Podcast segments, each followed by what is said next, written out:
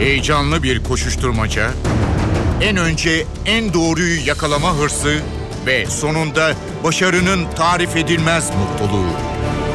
Manşetlerin perde arkası, habercilerin bilinmeyen öyküleri muhabirden de. Muhabirden şimdi başlıyor.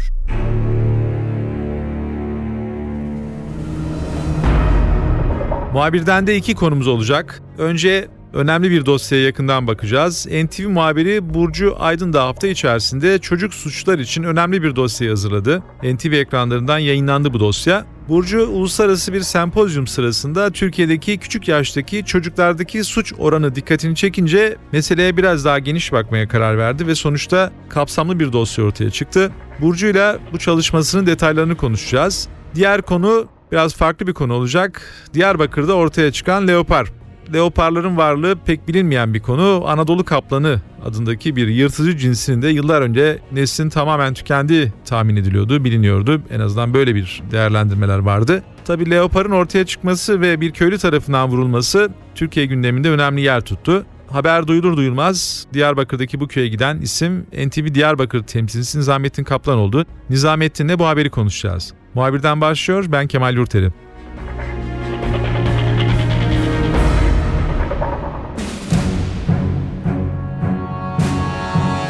İlk bakacağımız konu önemli bir dosya olacak. NTV muhabiri Burcu Aydın da küçük yaştaki suçlar için bir dosya hazırladı ve tabii ki dikkatleri de oraya çekti. Önemli bir dosyaydı. Burcu ile bu haber dosyasının nasıl hazırlandığını ve e, izlenimlerini konuşacağız. Burcu, Türkiye'nin nüfusu çok genç bir nüfus var Türkiye'de. E, ama senin dosyanda şunu da gördük, güncel dosyada. Aynı zamanda küçük yaştaki e, insanların suç işleme oranlarında da artışlar var ve e, herhalde bunların yeniden e, topluma kazandırılması konusunda Türkiye ciddi kafa yoruyor. İstersen oradan başlayalım. Böyle bir dosyaya neden gerek duydun? Bu hazırlık için böyle bir çalışma için seni sevk eden konu neydi?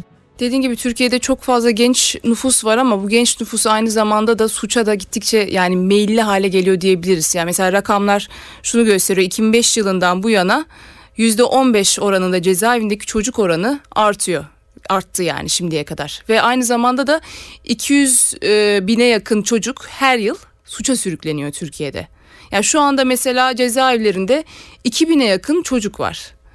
Yani bu çocukların hani evde olmak yerine onların şu an cezaevinde parmaklıklar arasında olması beni hani hep düşündürdü. Neden bu çocuklar orada ve bunu önlemek için neler yapılmalı? Yani kimse dikkat etmiyor, düşünmüyor belki bu konu üzerine. Bu şekilde bir program hazırlarsak belki biraz bir şüphe, belki e, vicdanlarda biraz bir düşünce oluşturabiliriz diye düşünerek hani başladım. Bu şekilde e, görüştüm. Burcu çalışmanı izlerken e, cezaevinin içerisine de giriyorsun. Tabii biraz cezaevleri son yıllarda daha modern binalar haline geldi. Daha bir takım suçları da düşünen, e, daha onların cezalarını çekerken daha iyi koşullarda barınmalarını sağlayacak bir takım önlemlerin alındığını görüyoruz ama sonuçta cezaevi koşulu her zaman e, bir cezaevi havasını yansıtır. Hani ürkütücüdür, evet. kimisine tedirgin edici gelir. Orada bir cezaevindeki gezerken neler hissettin? Biz Ali Ağa cezaevine ve Maltepe çocuk cezaevine gittik. İkisine de gittik. Ali Ağa cezaevi yeni e, açıkçası ve hani görünüşte sanki hani modern. E, bütün bir sürü eğitimler var. E, hani her şey uygun görünüyor çocuklar için ama tabii ki cezaevi burası. Yani e, şey gibi de gösteremeyiz. Burası Aa, çok güzel işte beş yıldızlı falan gibi bir şey de söyleyemeyiz. Girerken e, tabii ki gerilme durumu oluyor sonuçta. Ben ilk defa bir cezaevine gittim ve e, sadece cezaevi olması değil aynı zamanda orada bulunan kişilerin çocuk olması da insanı etkiliyor. Çocuklar e, yani çok 12 yaşından 18 yaşına kadar olan çocuklar var. 12 yaşın altı cezaevinde yok. E, tabii yaş aralığına göre oradaki işte hani e, çocukların asilik durumu, psikolojileri hepsi değişiyor. Mesela 12 yaşında bir örnek hani anlatırsam 12 yaşında bir çocuk vardı orada ve cinayetten içerideydi. Kuzenini öldürmüştü. Çok etkilemişti beni çünkü e, küçücük bir çocuk ve hani çok eğilmeye de müsait. Mesela çekim yaparken biz diyoruz işte şuraya geçer misin? İşte kapıyı açar mısın? Hepsini uyguluyor işte geliyor yanımıza bize gülüyor falan. Bir yandan da düşünüyorsun çocuk nasıl yaptı bunu? Hem e, vicdan olarak etkiliyor hem bir yandan hem ki aslında kendimizi biraz suçlu hissetmeliyiz. Belki toplum olarak mı bir şeyleri yönlendiriyoruz diye. Bir yandan da ailesi nasıldı diye düşünüyoruz. E, bunu e, nasıl yaşadı diye düşünürken e, cezaevi ortamı daha da e, etkileyici hale geldi tabii benim için. E, biz program içerisinde çocuklarla röportaj e, yapmadık. Hani çünkü onların hem e, ekran önünde çıkarken belki rahatsız olurlar hem de işte 18 yaşında altında oldukları için onları psikolojik olarak da etkilememek adına yapmadık ama tabii ben kendim hani e, konuştum.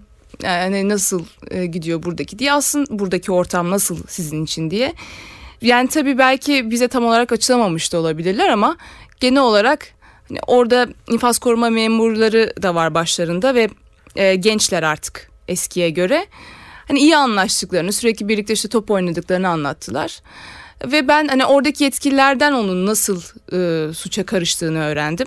Direkt kendisine sormadım. Yetkililerden öğrendim. Onların dediklerine göre e, mesela kuzeni sürekli ona e, dayak atıyor ve bunu önlemek için de işte arkadaşlarından biri ona bıçak veriyor. Diyor ki bir daha sana eğer dayak atarsa bu bıçağı göster onu diyor. Ona bunu göster diyor ve bir dahaki dayak attığında çocuk bıçağı çekiyor ve bıçaklıyor. Bıçakladığında da kuzeni ölüyor. Yani aslında e, bir anlık gelişen bir şey ve yönlendirmeyle olan bir şey. Yani bunun önüne biz geçebiliriz diye düşünüyorum. Yani devlet olarak, aile olarak, toplum olarak. Bunu bu yüzden hani e, dikkat çekmek istiyorum. Cezaevinde çocuklar bayağı bir eğitim alıyorlar aslında. Hani bu güzel bir şey. Çünkü mesleki eğitimler alıyorlar. Mesela aşçılık kursu, akvaryumla alakalı var, futbol, spor hepsi var ama bir yerde yetersiz kalıyor sonuçta. Hani psikologların da onlarla da görüştük. Onların söylediği kadarıyla cezaevi ortamı bir çocuğun iyileşmesi için iyi bir ortam değil. Burcu ben de bunu sormak istiyorum. Sen de konuyu oraya getirdin. Çalışman sırasında da gördük. Ee, çocuklara bir takım meslekler öğretmeye çalışılıyor. Ee, bunlar muhtemelen e, cezaevindeki e, günlerinin de daha rahat geçmesini e, sağlıyor çocuklar açısından da bir şeyle uğraştıkları için belki daha az onlar için ızdırap verici olabilir geçen günler. Cezaevi yönetimi bu dersleri veriyor ama e, daha sonra çocuklar çıktıkları zaman örneğin o mesleği benimseyip devam ettiriyorlar mı? Böyle bir e, not var mı örneğin aktardıkları? Aslında en büyük handikapımız şu bence devlet olarak cezaevinde çıktıktan sonra herhangi bir takip sistemi yok. Yani bu çocuklar cezaevinden çıktıktan sonra ne yapıyorlar? Şu anda onu bilmiyoruz. Ya yani bu konuda ben çok hani araştırdım, sordum e, var mı, ne yapıyor bu çocuklar diye. E, bunun takibi yok. Sadece mesela işte cezaevindeki öğretmenle konuştum. O öğretmen diyor ki ben kendi öğrencilerim bazılarıyla ben görüşüyorum, konuşuyorum hani ne yaptıklarını. Bazısı mesela o mesleği sürdürüyor, hayatını kuruyor, bazısı yapamıyor. Kişisel olarak takip ediyorlar ama yani devlet olarak bunun bir takip sistemi şu anda yok görünüyor ama çocuklar için adalet diye bir proje var görüştüğüm kadarıyla Aile ve Sosyal Politikalar Bakanı. Kendisi hani bunun bundan sonra olacağını söyledi ama e, şu an için bunun cevabını maalesef veremiyorum. Anladığım kadarıyla tabii bir sempozyum sonrasında sende böyle bir düşünce oluştu. Türkiye bir model arayışı içerisinde olabilir mi? Yani amaç hem suç işleyen bir çocuğu cezalandırmak gibi gözüküyor şu anki uygulamada. Ama bir yandan da böyle bir çocuğu topluma da kazandırmak da e, belki çok daha iyi bir çözüm yöntemi, belki de daha iyi bir hedef olabilir. Böyle bir yöntem arayışım var veya e, o sempozyum sırasında ortaya konan görüşlerde hangisi daha çok ağırlıktaydı? Bu dosya paketi hazırlarken tabii bir sürü akademisyenlerle görüştük. O sempozyuma gittik. Çocukça Adalet adı altındaki sempozyuma gittik ve orada e, görüştük. Yabancı yurt dışından gelenler vardı. Ortak görüş cezaevinin bir çocuğu düzeltmek için, iyileştirmek, eğitim vermek için doğru bir yer olmadığı. Ortak nokta buydu. İngiltere'den gelen bir suç bilimciyle görüştüğümüzde onun söylediği bir söz vardı. Bir çocuğa yapacağımız en kötü şey onu diğer çocuklarla kendisi gibi olan diğer çocuklarla aynı ortam içerisine koymak demişti. Çünkü orada daha aynı benzer psikolojide çocuklar var. Yine benzer yaşlarda e, asiler e, işte hani suça daha önce karışmışlar bir mailleri var On, ve birbirleri arasında e, bazen birbirlerine kendilerini kanıtlama gibi bir durum da olabiliyor kendi gözlemlediğim kadarıyla. Şunu da belirtmek lazım ki ülkeden ülkeye cezalandırma konusunda çok farklılık var. Mesela Amerika'da müebbet hapise kadar giderken Hollanda'da 2 yıl En fazla 2 yıl ceza alabiliyorlar. Ve mesela Hollandalı adam orada suç oranı da düşük.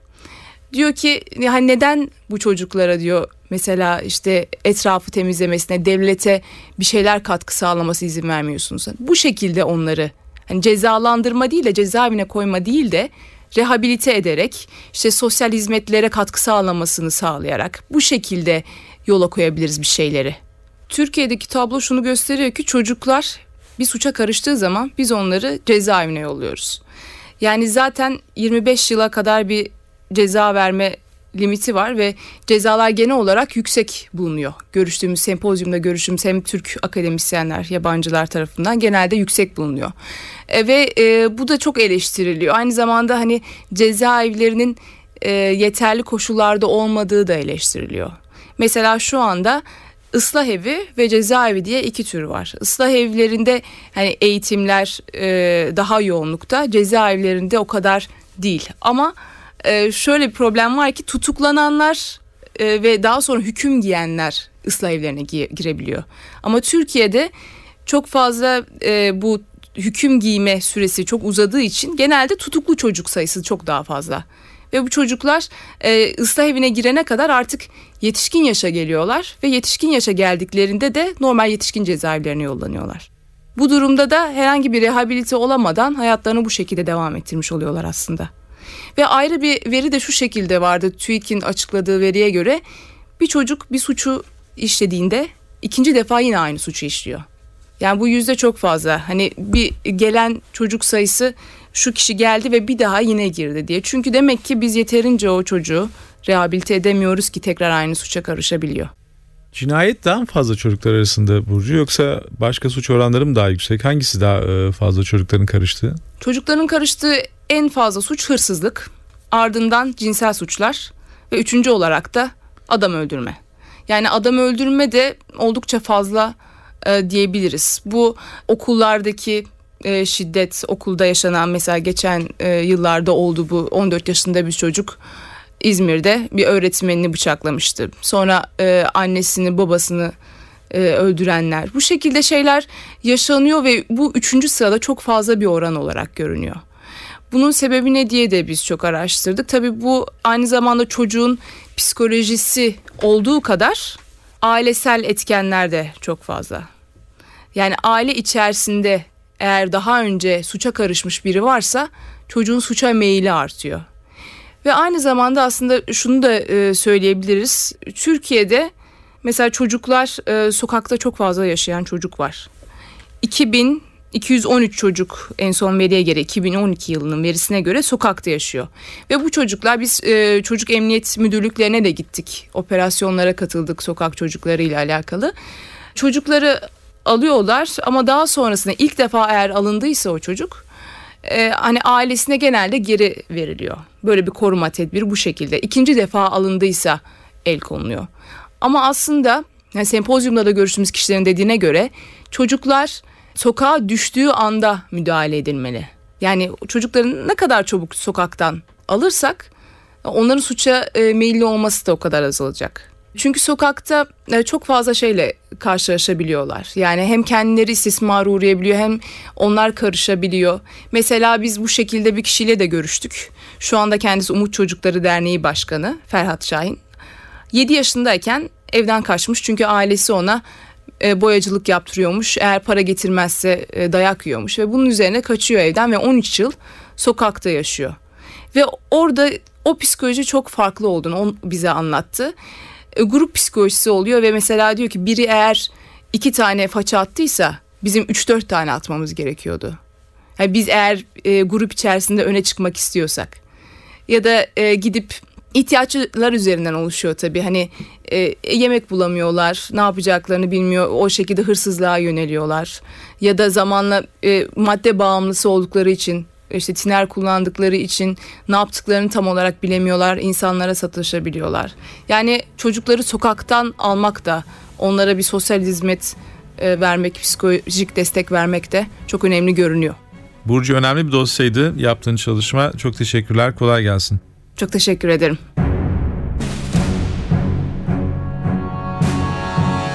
Bakacağımız diğer konu Diyarbakır'daki öldürülen leopar olacak. Hayvanın nereden geldiği veya nasıl e, o bölgede ortaya çıktığı belli değil. Ancak Anadolu kaplanının neslinin tükendiği biliniyor. Anadolu'da leopar yaşar mıydı veya bu leopar e, Anadolu'ya ait bir tür mü tam bilinmiyor ama bilinen bir şey var. Leopar öldürüldü ve bu gelişmede tüm Türkiye'de büyük üzüntü yarattı. Nizamettin Kaplan e, Leopar'ın öldürüldüğü bölgeye gitti. Orada köylülerle konuştu. Nizamettin ilk merak ettiğim şu. Leopar'ı daha önceden orada görmüşler mi? Yani o hayvanın orada varlığı konusunda köylerin bir bilgisi var mı? Yaşlılar da olabilir veya gençler olabilir. Yani o hayvan birden ortaya çıkmış gibi mi görünüyor? Şimdi tabii e, Diyarbakır'ın Çınar ilçesi Solmaz köyü için söylüyorsanız oradaki köylülerle yaptığımız görüşmede yaşlıları da dahil şimdiye kadar o bölgede bu tür bir hayvana rastlamadıkları yönünde e, görüş belirttiler.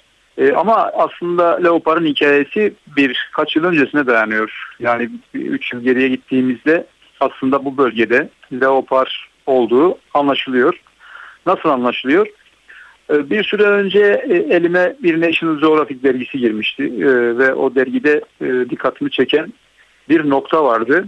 Diyalog Batur Avgan tarafından kaleme alınan bir yazıydı ve 36 yıl sonra ilk kez Siirt'te görüntülendi diye bir başlıkla kullanılmıştı haber. Leopar Anadolu'da. Ama bu Leopar Anadolu'da cümlesinde bir yanlışlık yapmayalım. Bu Leopar'ın Anadolu leoparı olduğu belirtilmiyor. Yani bu da e, gizemini koruyor. Kimileri İran leoparı diyor, kimileri Anadolu leoparı diyor ama e, biyologlar bunun için e, bir sıfat, bir tanımlama yapmak için şu an erken dediler. Dolayısıyla o günden sonra ilgimi çeken e, bu haber işte Diyarbakır'da geçtiğimiz hafta sonu bir leoparın vurulmasıyla birlikte bir anda kamuoyunu meşgul etti. Evet Güneydoğu'da e, artık bu tarz vahşi kediler yaşıyor demektir. Ama böylesine bir popülasyonun varlığı konusunda bir şey söylenebilir mi? Şu an için söylenemez. Yani görüştüğümüz uzmanlar böyle diyor ki bu konuda şu anda bölgede bir araştırma devam ediyor. Doğa Koruma ve Milli Parklar Genel Müdürlüğü ile yine Birleşmiş Milletler bünyesinde çalışma yapan GEF Küçük Destek Programı tarafından e, desteklenen bir proje. Güneydoğu Anadolu Leopar projesi 2012 yılında başlamış ve şu anda da devam ediyor. Çok ilginçtir ki biz de bu konuyu e, araştırmak, bir anlamda Gabar Dağı'nda Leopar'ın izini süren e, biyolog e, Batur Avgan'la görüşmeye gittik. Gabar Dağı eteklerindeydik.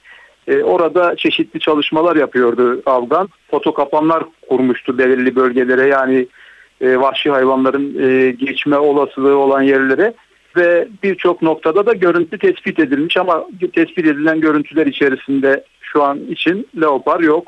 Daha çok yaban domuzu, yaban keçisi, kurt, ayı bir de ilginç olan tabii bu bölgede e, varlığı çok da bilinmeyen çizgili sırtlan tespit edilmiş foto kapanlar tarafından. Bu proje devam ediyor ee, ama Diyarbakır'da bu leoparın vurulmasıyla birlikte artık projenin kapsamının genişletilmesi gerekiyor. Sanırım önümüzdeki günlerde proje Diyarbakır'ı da içine alacak şekilde kapsayacak. Bu projenin kapsamı konusunda da farklı gelişmeler olabilir. Nizamettin tabii leoparı vuran çoban kendisini korumak istediğini söylüyor ama anlaşıldığı kadarıyla bir mağaraya köpekler gidince bunlar da peşinden gitmişler. İşte hayvan orada sanki sıkıştırılmış, saldırmış gibi de gözüküyor. Bir yandan kolu yaralı bir çoban var. Bir yandan belki bir taciz edilen bir leopar var. Peki çoban evet kendisini korumak istemiş olabilir ama yani herhangi bir pişmanlık falan duyuyor mu? Yani ben keşke şöyle yapsaydım veya ateş etmeseydik veya kendimizi korusaydık veya oradan uzaklaşsaydık diye bir şey düşünüyor mu? Hala yani kendimi korudum noktasında mı leopara uğran çoban? Hayır bir pişmanlık var. Yani bir pişmanlık duyduğunu bize bizzat söyledi. E, olaydan sonra leoparın vurulduğu yere de gittik. Aslında bir mağara değil. Böyle taşlık, kayalık bir alanın altında gölgelik diyebileceğimiz bir yerde leopar bulunuyor.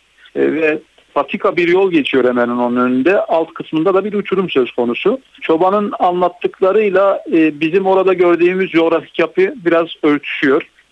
Çünkü muhtemelen hemen o leoparın kaldığı bölgenin e, arka tarafından gelen bir patika yol söz konusu. O patika yoldan muhtemelen koyunlar otlana otlana giderken çobanlar da aralıklarla o bölgeden geçtiler. Köpekler de leoparı görüp havlamaya başlayınca orada sanırım bir panik ortamı gelişti ve tabii ki e, uzmanların anlattıklarından e, yola çıkarak söylüyorum. Kendisini güvenli bir bölgede hissetmeyen leopar muhtemelen o sırada çobanlardan birine saldırdı. Onların bu saldırı esnasında boğuşmasından sonra diğer çoban da kendi ifadesiyle elindeki silahla ateş ettiğini söylüyor.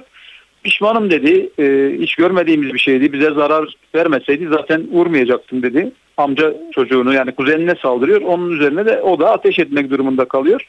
Ama orada tabii ki e, vurdukları için pişmandılar. Çünkü biraz da korktuklarını söylediler. E, o bölgede bu tarz bir hayvan görmedikleri için nasıl davranacaklarını, e, nasıl korunacaklarını bilmediklerini orada hem bizlere hem de e, diğer bu konuyu araştıran uzmanlara anlatmaya çalıştılar. Tabii ki olay yerinde olmadığımız için çok net bir şey bilemeyiz ama sonuç itibariyle o çobanların anlattıklarına inanmakla e, yetinmek durumundayız. E, belki e, önümüzdeki günlerde farklı bir sonuca, sonuca da ulaşılabilir. Tabii Diyarbakır'da otopsi yapıldıktan sonra Leopar'ın ayağında bir başka e, eski olduğu tahmin edilen bir iz daha vardı. Kurşun izi daha vardı tabancayla ateş edilmiş.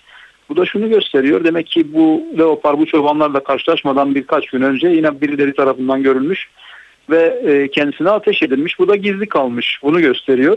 Orman ve Su İşleri Bakanlığı bir soruşturma yürütüyor bu konuyla ilgili. E, bu soruşturma tamamlandığında da belki oradaki olayın e, ayrıntıları da biraz daha netleşmiş olacak. Ama şimdi uzmanların en büyük arzusu şu.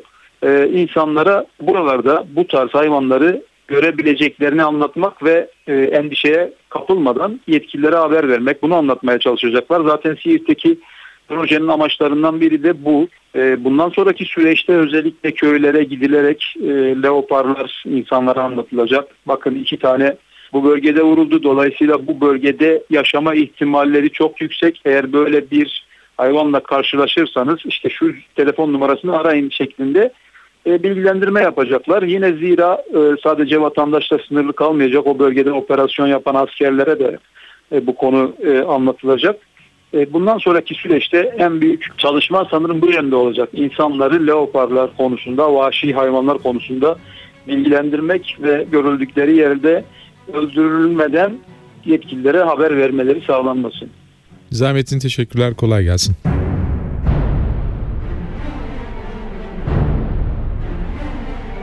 Muhabirden de bu hafta NTV ekranlarından yayınlanan çocuk suçları dosyasına yakından baktık. Ayrıca Diyarbakır'da öldürülen Leopar konusunu bir kez daha gözden geçirdik. Bu habere ilişkin ayrıntıları yineledik. Ben Kemal Yurteri, muhabirden de yeniden görüşmek üzere, hoşçakalın.